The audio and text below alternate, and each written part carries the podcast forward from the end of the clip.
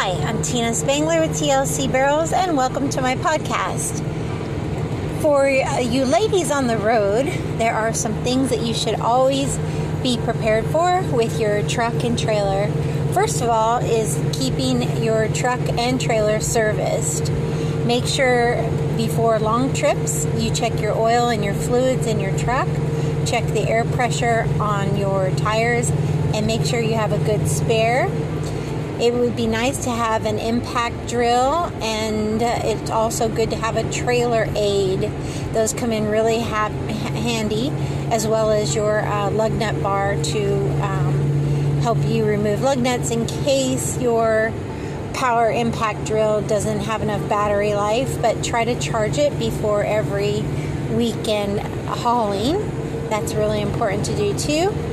Doesn't do any good to have a drill that's not powered up there's some other things you can keep in your rig that might be helpful. Just a few tools, WD 40, duct tape, electric tape. Um, it's always good to have a hammer, needle nose pliers, screwdrivers, wrenches. Just keep a few tools in the toolbox. That way, if you need it, you have it.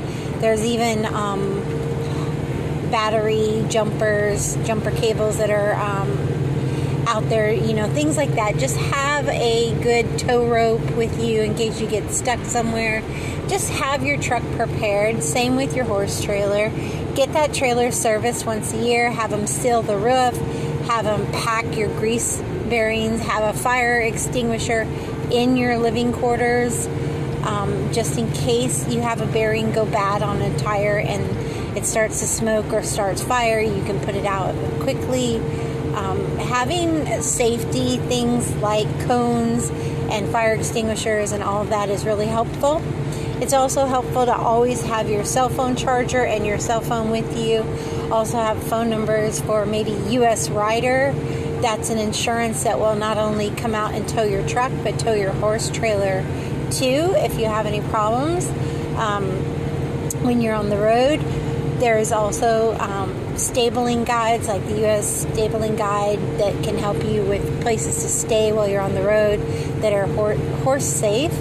And um, me personally, when I was hauling far distance, um, like from Colorado to Louisiana, from Louisiana to Florida, I always um, made a point every three hours to stop somewhere, whether it was for a potty break or to get fuel or snacks or something and just let the horses relax in the horse trailer.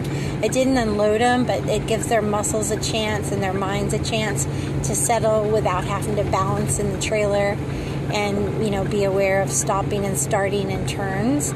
Um, you know, you can offer them water by just dropping the guards down and a bucket of water uh, at every stop is always a good idea.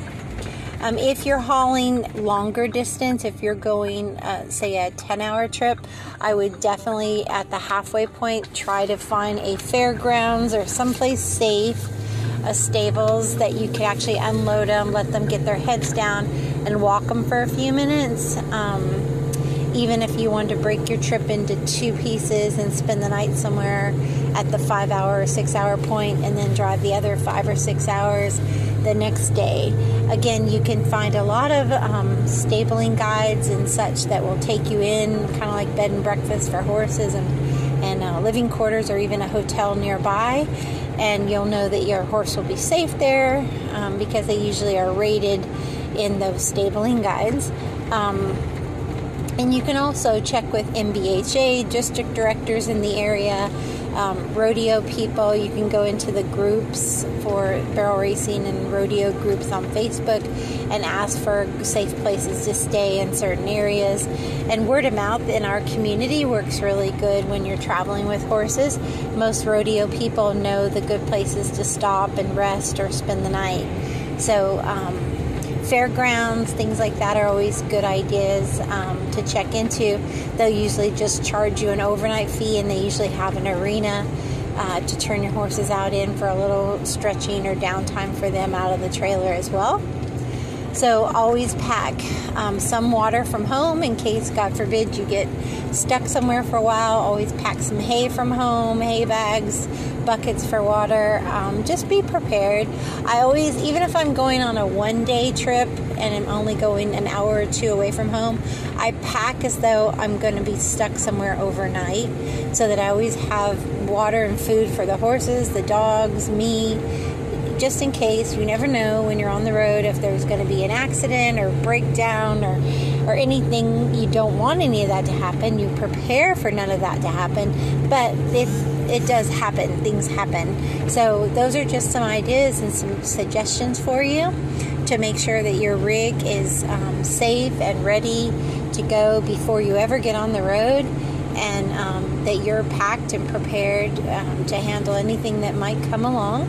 So um, it's just a good idea, especially as women hauling horses at nighttime alone or that kind of thing. Let someone know where you're going and when you'll be back, and if not, to be looking for you is always smart, especially those ladies that like to go on trail rides by themselves, you know, or go out on colts by yourself. Just let someone know where you are and when they should hear back from you. So, as always, ride with heart, stay safe, and God bless. Thank you.